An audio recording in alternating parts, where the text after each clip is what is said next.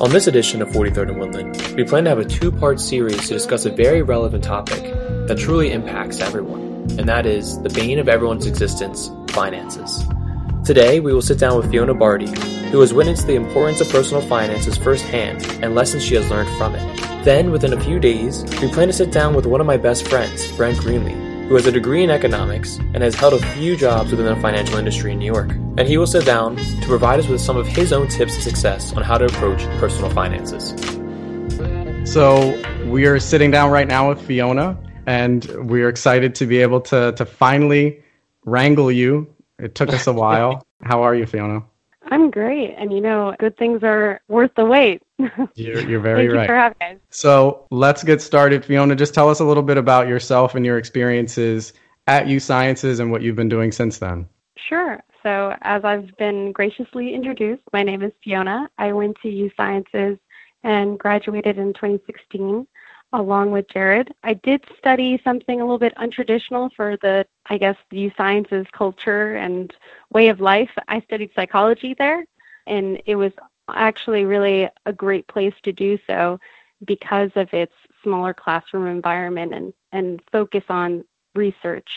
And so I studied psychology and I minored in forensic science during my time there. And wow. it was a cool experience. I was the first person to do that combination. So I helped create a way that it would make it seamless for other students that studied psychology to try to get into harder science as a minor. So mm-hmm. that was pretty exciting to be a part of. And it was it was great. It was hard. I think any U Sciences student will tell you that it's a rigorous curriculum and it's a regular school, but I think it really does set you up for success. That's awesome. And I should note as well that I was also not necessarily the most traditional of majors at U Sciences as a humanities major. So we have that in common as well. There are a lot of awkward people at U Sciences that come out of there, and we should be proud of it. I wouldn't say awkward. I, I, think creative. I took this the traditional approach and, and didn't think outside the box like you guys did. So kudos to you. Well, it's also a pharmacy schools. Yeah, can't necessarily. Yeah, yeah. It, it, and it was marketed as such. I actually, um, yeah. I started visiting U Sciences when I was a sophomore in high school. That's right. So I went, yeah, I went back in 2010 before mm-hmm. Glasser was built, and I remember walking on campus and my tour guide being like, "It's kind of like the Big Bang Theory. Oh, and you're going to get Glasser in a year." And I was like, "Wow, um, I'm too young to go here yet." Right. but it was a it was a really cool experience and and just hearing firsthand from that tour guide what the culture was like going into the school and the opportunities there was really interesting. I mean, it was my first choice from from then on. I was like, other schools meant nothing to me yeah. after it was pretty valuable. Nice, that's awesome. So, and what have you been up to since you graduated? So, I actually moved to again another place where I knew no one because when I came to Philadelphia, I, I didn't have any friends or family that lived there. So that was a whole transition of itself. So I decided to do it again for grad school. Um, and I moved to Alexandria, Virginia, right outside of DC. And I went to George Washington University for a master's in forensic psychology. So I came here nice. to further my education and hopefully my career. And it worked out. I got a job. and it was actually very lucky. So, part of my grad program, we had to have an internship or an externship experience in order to get that shiny diploma. Hmm. And mm-hmm. I, by chance, happened to take this course called investigative psychology. And it was taught by the chief of the behavioral analysis unit at the United States Marshal Service. And he was telling us about internship opportunities. And I was like, um, yeah, that sounds great. so I I sent in my application, and even when you submit your application to like a specific branch within the agency, it kind of goes into this general pool of folks. Right. And I got reached out to by the lead statistician of the investigative operations division. He gave me a chance at the internship, and while I was there, I must have done good enough because they urged me to apply for a contracting position and then I worked for that team until about a couple of months ago, well, six months ago now, where I switched branches with a recent promotion. But yeah, so that's kind of how it happened, a whirlwind. Uh, but I'm a government contractor and supporting the United States Marshal Service fugitive mission. Wow, that's truly incredible, Fiona. I mean, it sounds like hopefully you're not leaving anytime soon. Don't want you to be jumping all no. over the place again. no, no, I'm I'm very happy with what I'm the branch I'm currently supporting, and it's pretty fulfilling to do something where you feel like you have an active role in helping people. It's just in a different way than I initially expected going into psychology. That's awesome. Wow. Yeah, that is great. And so, Fiona, I know with, as you heard with the title of the podcast, the bane of everyone's existence, finances. So, I guess a quick question is kind of going into finances now, now that you've been out of school for a few years now. Uh, mm-hmm. Has has your finances, in a sense, changed from being a student? Um, just because I just graduated in May, and I know it's been a, a, a complete 180 for me. So, I guess how has it been for you now, being out in the field for a few years?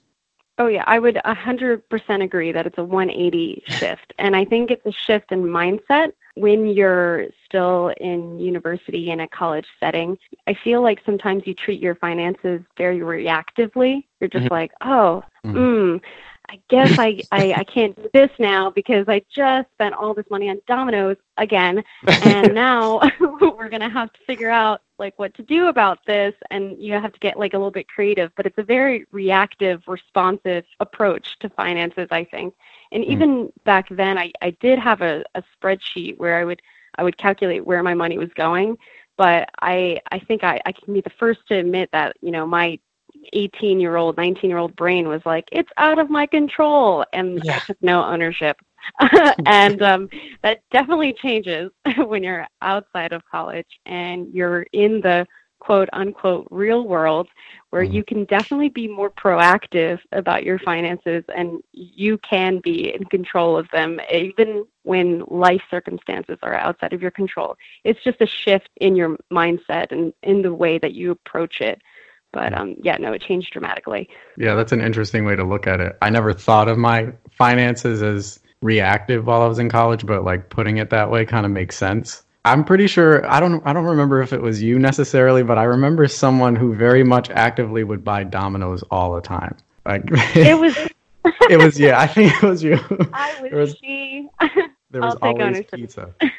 Yeah, I'm surprised it was Domino's. Yeah. It was like insomnia cookies for me. Like that was the go-to, especially once you got to Philly. Mm-hmm. Oh yes. Well, they were yeah. so kind and generous, being yes. open till 3 a.m. They were, um, and the cookies It's like they really cared warm. about you. Yeah. It's like yes, they knew they that were. you were going through something, and they just wanted to make it a little bit better. Mm-hmm. And they did, didn't they? That's a good point too. Is I, I don't think we should like guilt ourselves for indulging a little bit. I think mm. that's where um, us as like the younger generation of millennials will hear that story told, oh, right. you can't afford a house because you're eating an avocado toast.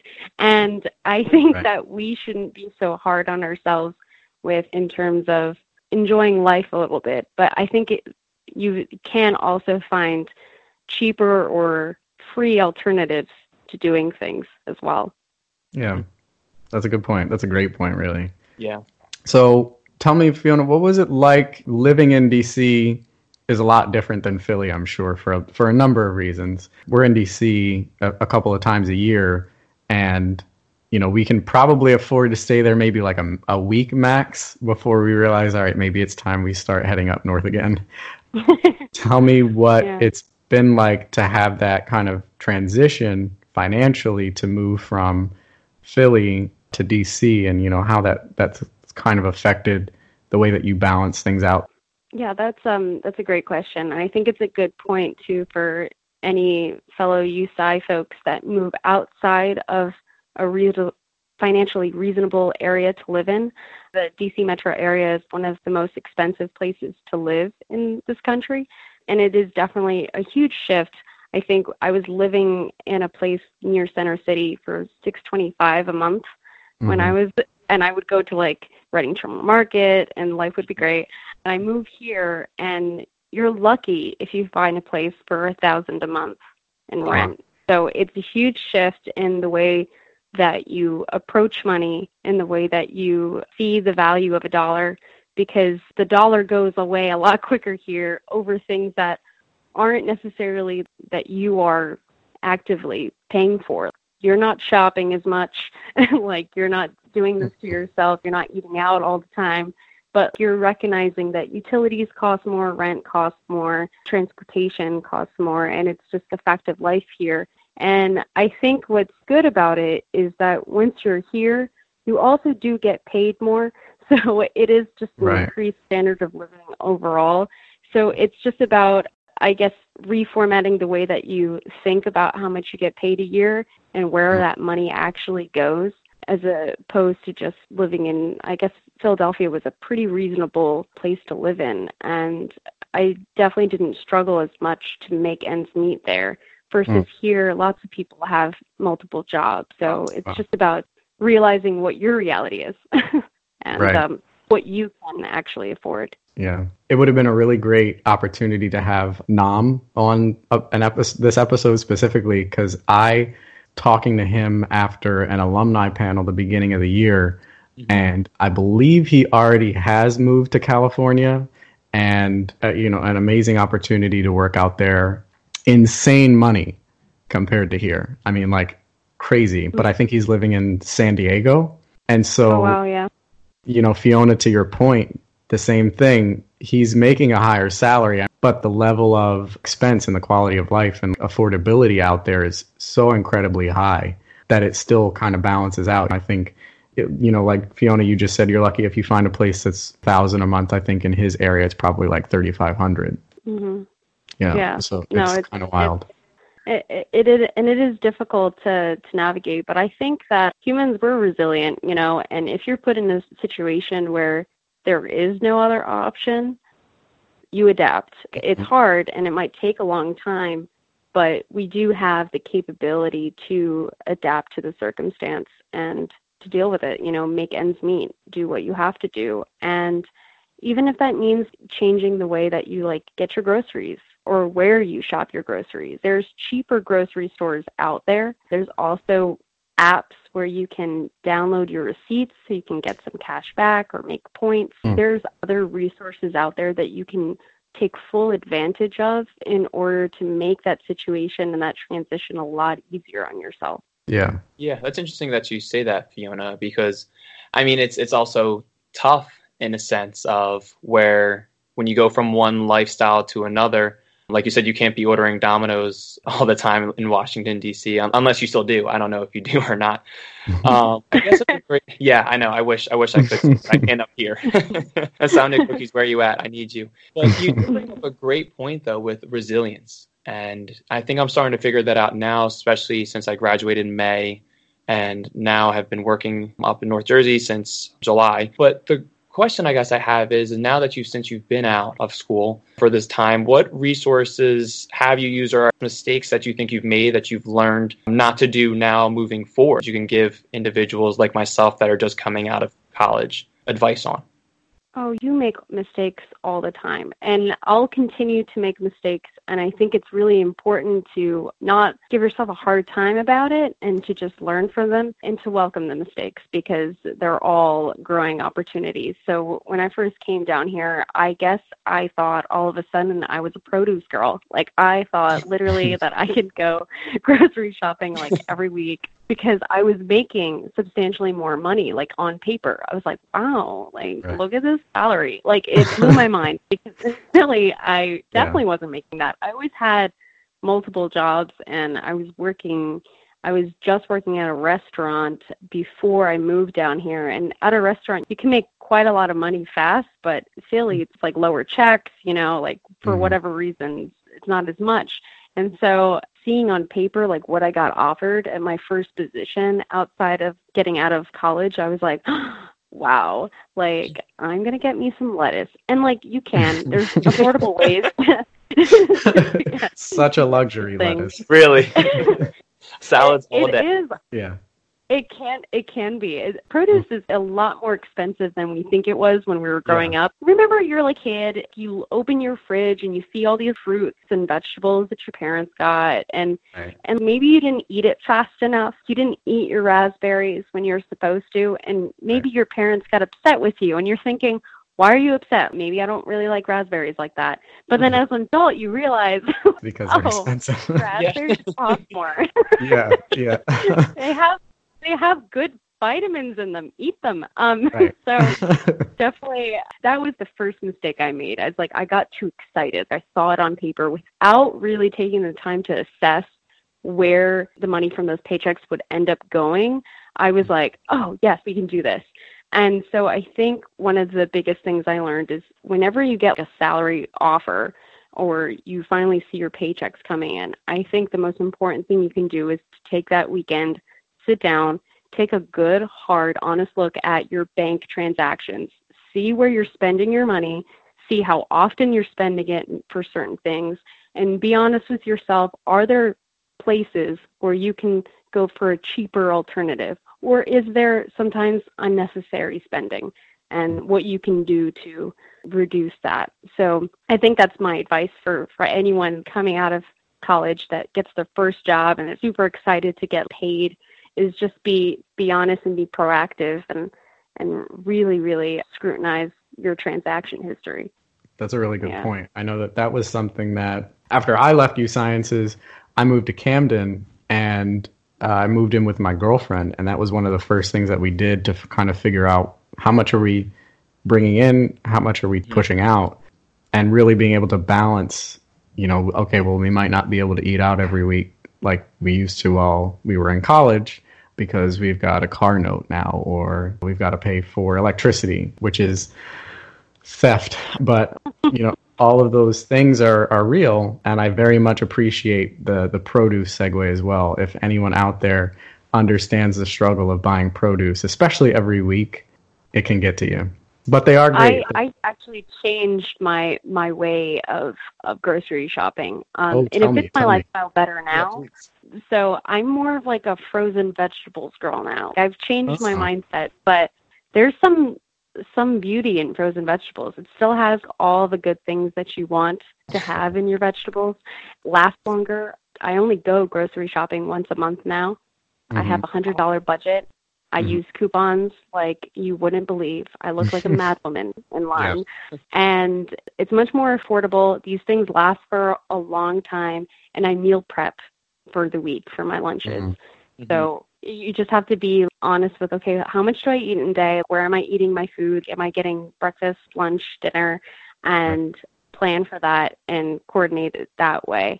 And Yeah. there's plenty of people that eat produce and still manage it and because there are affordable options to do it there's farm shares well it depends on what area you live in i guess but look up if there's a farm share in your area because that can be a really affordable way to get massive amounts of produce for really cheap and you pay a monthly subscription it's like getting a magazine but with food so, Right. so look that up and hopefully that helps somebody listening if they're still Mhm. like i want my lettuce okay Right.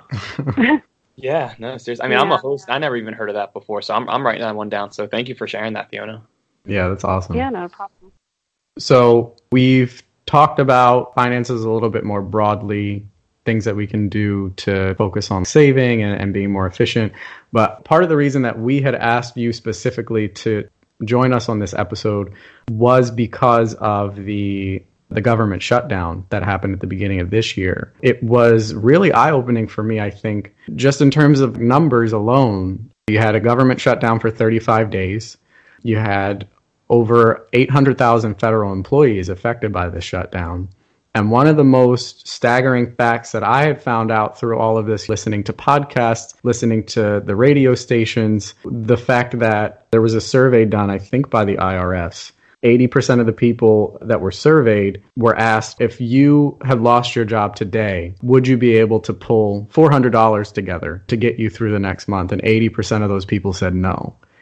And that blew my mind, you know, to think about the fact that four out of five people that you bump into mm-hmm. probably don't have enough money saved up to be able to sustain themselves or their families for more than a couple of weeks. So I know that Fiona, you and I conversed quite often as the shutdown was going on. Tell me what it was like to experience that, just kind of generally what that did for you as a young professional working for or, you know, on behalf of the, the federal government and what that meant financially. Yeah, it was it was an incredibly difficult time because of how fast it came about with no real warning. The day before it happened, it was like the last day of that week. And I remember my boss on the floor was like, Oh, I'll see you Wednesday. And I was like looking at the news. I was like, Maybe. Um, and then I did. so it was incredibly difficult because he's senior leadership on our floor. Even he had no idea whether or not the shutdown would happen. None of us had any idea of how long it was going to be. And we also got very little guidance in the beginning of it because of mm. how uncertain it was. Yeah. So it was really difficult. So, in addition to all those federal employees that were affected, there was actually 1.2 million contractors that right. were affected by the shutdown. And those numbers weren't accurately reported until the end of the shutdown. We mm-hmm. were like missed from the general conversation, but we were we were hit just as hard. Mm-hmm. So basically there were certain folks that were deemed non-essential and so we couldn't come into work and we weren't going to get paid.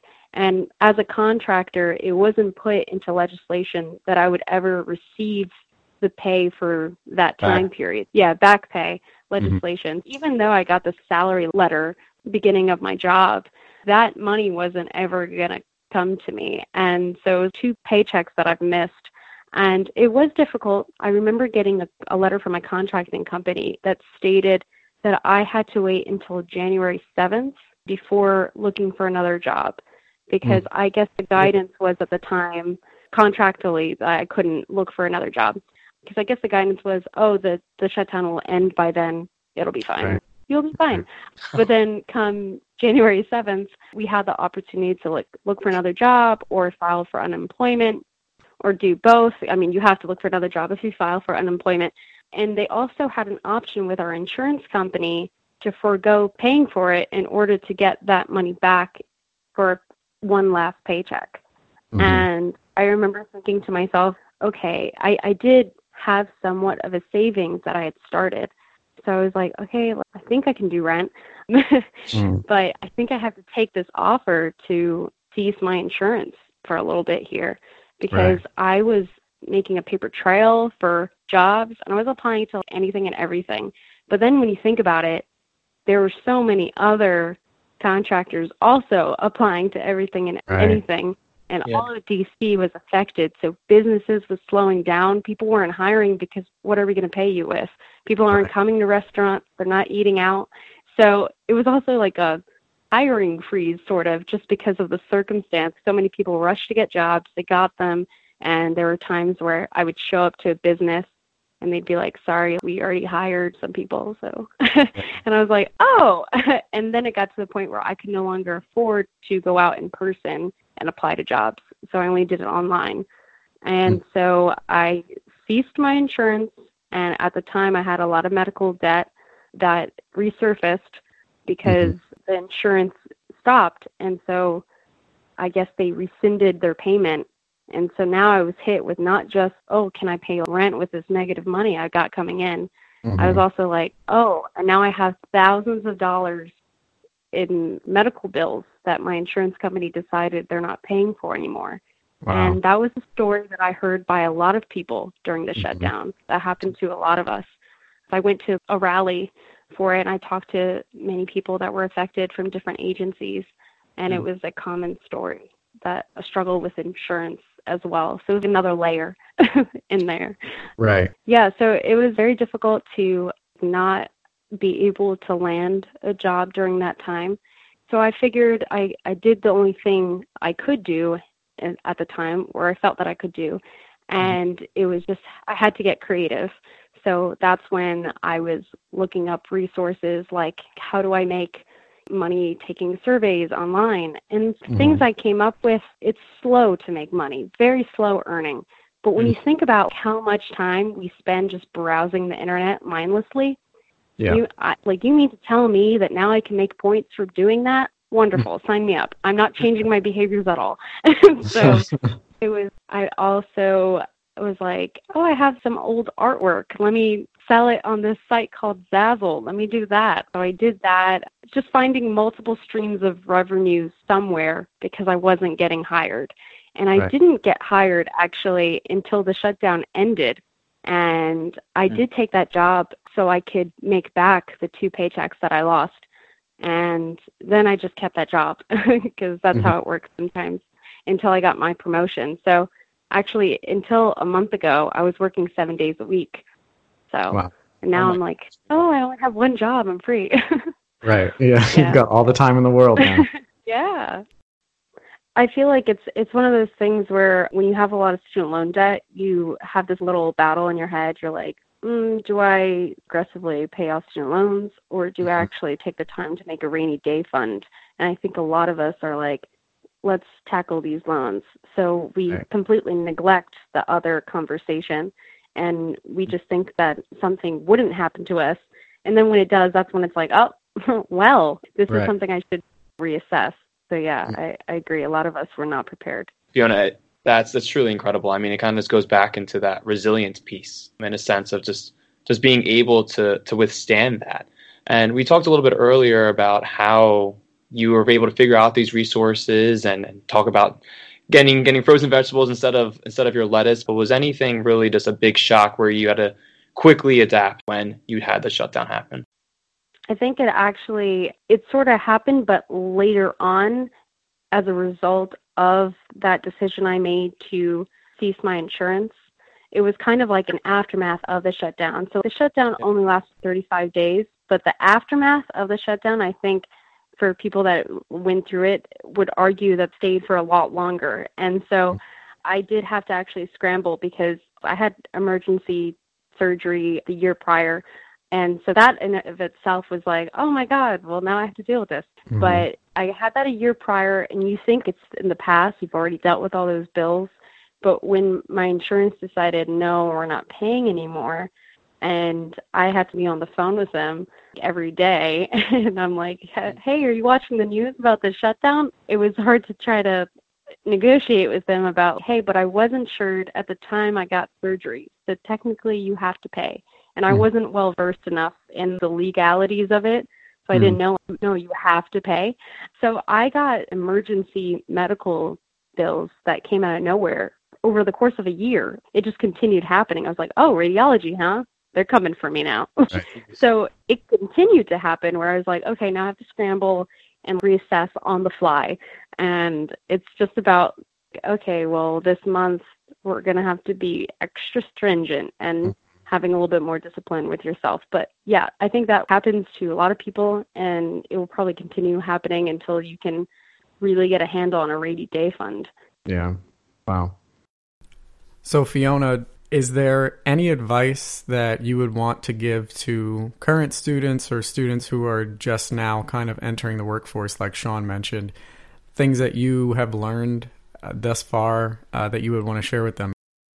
Sure. Um, so I just think it's really important for uh, new grads to recognize that they are going to be making mistakes.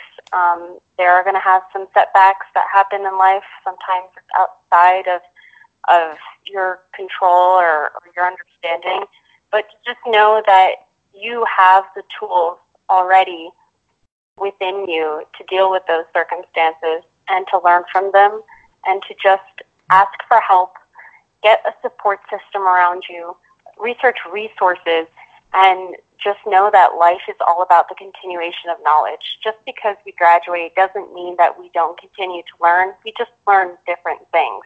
And I think we have more valuable life learning experiences ahead of us.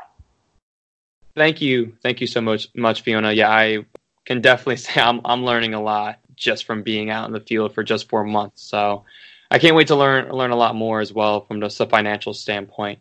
But as I don't know if Jared alluded to you, um, I don't know if you've listened to our previous podcast, but something that we do at the end is, especially a alum, is that we ask them to kind of share a memory. And I know there's a lot of memories that you probably have from U Sciences, but we ask our guests to, to share one memory that they had at U Sciences or one of their favorable memories. It's, it's, it really is so difficult because it was like four years of just a world of experiences yeah. and yeah. meeting new people and making lifelong friends. And it's just accumulation of just being in that environment and I, I guess just getting such a such good life skills just from being at U Sciences and having that kind of that rigorous study culture and everyone's so serious there, but also knows how to have a good laugh and just have a cup of coffee. Mhm. So I think just the simple times of having late night talks at Starbucks and going for walks around Woodland Cemetery, honestly, was Mhm. a good experience for me. So I think it's it's really hard to make it all down to one experience, and I think that's a terrible answer, but that's what we got. No, that's a great answer. Yeah, no, I, I am so fond of my memories at U Sciences. My current boyfriend went there as well, hmm and I, I remember I, I met him back then, and we were friends when we both went there. Uh, We didn't, you know, get together until like five years later. But you know what? It's better late than never. You know what they say? Yeah, love finds a way. exactly. Hey, Jared, I feel like we're like having a little connection here. I mean, was Samarth the last podcast saying that he found his fiance at U Science Yeah. and not Fiona? Like, what are, are we like subliminally messaging something? Yeah, DMing. yeah, yeah, Dion. um, yeah, I think um, we used to have very late night conversations at that Starbucks where I swear I got my degree in because that's all I studied. That's Yep. the only place I studied at Yep. sciences was Starbucks. So Starbucks, they own my bachelor's. So I remember having lots of late night conversations with him, and then you know randomly it was just like a DM about an old conversation we had, and you know rest is history. But I, I do agree with what your friend said. It could be the next ad about Yeah. dating. Like you can meet your partner here. I think we should do like a little ad. We take a break in between our episodes and just be like, "Have you found the love of your life at U Sciences? Are you still waiting for yours?" yeah, Go to U Sciences. I think that was Legit my money. first phonathon call. Actually, the first donor that I was talking to, he went to U Sciences when it was just called PCP. right. So I was supposed to call it PCP, but I called it PCP and S, and it was a whole big thing. But Yeah. Oh. he told me he met his wife at the general chemistry lab, and he spilled base on her um, her lab coat, and it like burned through. And I was like, "And she dated you after that?" Right. And he's Wow. Wow. Yeah, so it happened. It it does. It happens a lot. I think a lot more frequently than than we think. Yeah. Hear those stories. Yeah. though. That's funny. All right. I think that'll do it for us. I really appreciate it. Thank you for having me, guys. Yeah, again, Fiona, we can't thank you enough for taking the time to sit down with Jared and I and telling us, as well as our entire audience that's listening out there, your story. We truly do appreciate it. And Jared, I don't know about you, but I've really after listening to Fiona's experience, it truly shows that this situation can happen to anyone at any given moment. Now don't worry. For the audience out there that's thinking the same thing as me, and ask yourself this. Well, how do I ensure I understand my personal finances? And how would I proactively prepare for something like this if it were to happen to me? Well, look no further. Tune back in to our next episode where again my best friend Brent Greenlee will provide his insight on how to manage your personal finances. Thank you again. We hope to see you next time.